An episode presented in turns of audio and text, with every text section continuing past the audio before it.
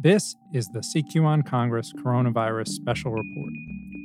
We are bringing you daily updates on the policy news you need to know using the reporting prowess of CQ Roll Call. I'm Shawn Zeller. It's Friday, April 24th. We have reported on the policy implications of the virus on a daily basis, and we will continue to do so as the pandemic remains with us. But today, we're going to do something a little different and focus on one story. It is a story of a small town, largely African American, in rural Georgia. And it is from a personal vantage. One of our CQ roll call reporters, Clyde McGrady, grew up there and still has family there. As we have reported in this podcast, COVID 19 has hit the African American community with disproportionate force. And that saying is, you know, when white people get a cold, black people catch the flu. That is Clyde McGrady expressing what the statistics are showing. The Centers for Disease Control and Prevention's most recent data show that 30% of COVID 19 patients in the US are African American, even though they make up about 13% of the population. We began the conversation by asking Clyde why he wrote this piece it's been on my mind a lot. You know, where I'm from in rural Georgia is having one of the worst, you know, COVID outbreaks. So I thought a good way to kind of deal with that would be just to to write about it and you know put kind of a personal face with what the people are you know going through down there. So indeed, a personal take. This is the area of Georgia that you are from, that where you grew up. What part of Georgia is it? What's it like? It is southwest uh, Georgia. It is the second congressional district. Pretty rural, a lot of agriculture, a lot of farms. Um, I talked in the story about you know driving from the airport past cow fields and like the smell of manure like wafting in the air. But I am from the county next door in Albany, which is in Dougherty County, that has about ninety thousand people. It is kind of the most populous uh, area down there. I'm from a place that's even more rural than Albany, but I spent a lot of time there, you know, as a kid because it was kind of the big city, is what we called it, even though it's small by most people's standards. And what are the demographics of the area? It is majority uh, African American. I think Albany is about 74, 75% black. And the district, um, I think, is a bit more than 50% black, if I'm not mistaken. How do the people there do economically? Albany, uh, the city has, I think, about a third of its population uh, living in poverty. I know education is a big jobs creator down there. And, you know, like I said earlier, agriculture, a lot of people still farm down there, you know, cotton, soybeans, blueberries, corn. Um, I think those are some of the major crops and you mentioned that COVID 19 has uh, taken a toll there. Can you give us a sense of what that's been? Yeah, so it supposedly started with a funeral, which, if you know anything about the spread of coronavirus, I mean, a funeral is just the worst place as far as, you know, social distancing because everyone is hugging, you know, kissing each other, shaking hands, eating food, uh, crying. When you cry deeply, maybe mucus you know, may run out of your nose and, you know, you wipe it away and you're, still hugging and shaking hands. So that was, you know, what public health officials call super spreading event. And a couple weeks after the funeral, a lot of people in his family just started getting sick. Some died, some went to the hospital, some got terrible symptoms. And then from there, you know, it, it just spread and became such a terrible situation and at last count, you know, 107 people have died. And, you know, that's more than Fulton County, which is where Atlanta is. And Atlanta has, and Fulton County has like a million people, whereas Dougherty County only has, you know, 91,000. And now it's starting to spread to some of the, the neighboring counties like Sumter, you know, Lee, Worth, Baker, in that Southwest uh, Georgia pocket. Well, give our listeners a sense. This he not only has struck fear in the community, but it's also really deeply affected the rhythms of life there. Talk to that a bit if you could. Yeah, so one of the, you know, the most important institutions, you know, uh, in the South, uh, especially among Black Southerners, is the church. And I spoke with a pastor about what he sees his role for his community is and the challenges, you know, that they're facing in adjusting to this post coronavirus world. And, you know, he's trying to be kind of an informal resource center, providing information about the Paycheck Protection Act or how members can, you know, get access to financial aid or what's going on with unemployment insurance. But at the same time, you know, he's had to lay off some of his workers because, you know, the donations are kind of drying up now. He's also, you know, trying to keep people's spirits up through uh, through mass text or going to social media. He's doing his sermons now on, you know, Facebook Live. And one of the things he he talked about was, you know, they weren't able to do their traditional, you know, Easter play and, you know, how that affected them.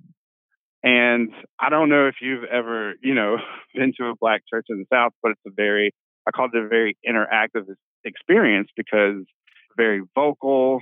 Um, there's there's music playing a lot, and you know, pastors do this kind of call and response thing with the audience, and it's just this way to um, like establish a connection, and that's hard to do, you know, over the over the internet, you know, through somebody's um, computer screen or tablet. So he's trying to adjust to that, and and you know that's been tough for them. Indeed. I, and what's the effect? What's his take on the effect on the mental state of his parishioners? One of his ministers lost five family members to coronavirus. One member uh, wasn't allowed to, you know, they, they moved to these gravesite funerals with no more than 10 people. And one of his members um, had to bury her husband and was not able to get out of the car. He called it like a drive-by funeral because you know she's also infected, so she wasn't able to get out. Just had to drive by, and I can imagine being married to someone for years and that's how you have to say goodbye. It's just such a tragic situation. So he said he's worried that some people may have PTSD from this experience because it's hard for them to to currently process it and he's he's very worried about his his congregation right now. Now, a lot of disturbing data has come out about the disproportionate toll that COVID 19, the coronavirus, has taken on the Black community. Uh, they're more likely, it seems, to get the disease. They're more likely to have a severe outcome, to die from it. Um, you mentioned in the piece that there's an old saying in the community about illness. So tell, talk about that and how how the people in that area are viewing the racial disparity issue. Yeah, yeah, that saying is, you know, when white people get a cold, black people catch the flu. It's not specifically talking about health. It's just, you know, when something bad happens in America, it typically falls on, you know, more vulnerable communities. It hits them harder. So, I mean, you, I pointed to like the unemployment rate is, you know, typically higher among black communities regardless of what the the macroeconomic conditions are. You know, if it's high for everybody, then it's even higher. If it's lower, it's still higher among blacks. So that's one example. But are they feeling angry about that? Are they feeling hopeless about that? What are what's their emotional feeling about this apparent disparity? You know, I talked about the church being such an important, you know, institution. Uh, a lot of people have talked about, you know, uh, leaning on their faith and how much they're praying and trying to stay in touch with loved ones, just trying to find, you know, a silver silver lining out of this. As far as the disparities, um, I think it's sadly some you know some black people are kind of resigned to it and and used to it, you know, as not a not a very new phenomenon. So it's kind of one of those things you just you know put your head down and try to get through it. There was one bright note I thought in your piece uh, that touched me, which was that the tr- many tragedies going there on there have also brought out a sense of charity and fellowship between people, even across racial lines. That's unusual. Uh, yeah, um, that's uh, well, Pastor Smith, the, the man I interviewed, um, just brought that up. Um, it was one of the first things he talked about when I asked him how things were going. Um, as I mentioned, you know, um, Southern churches tend to be uh, segregated along racial lines, but you know, one of the biggest um, white churches in Albany, he said, has been, you know, bringing aid to, you know, I guess quote unquote the the black part of town, which is the south and east sides of Atlanta. You see, you know, white churches having their vans, you know, pull up to drop off food and just trying to help in any way that they can.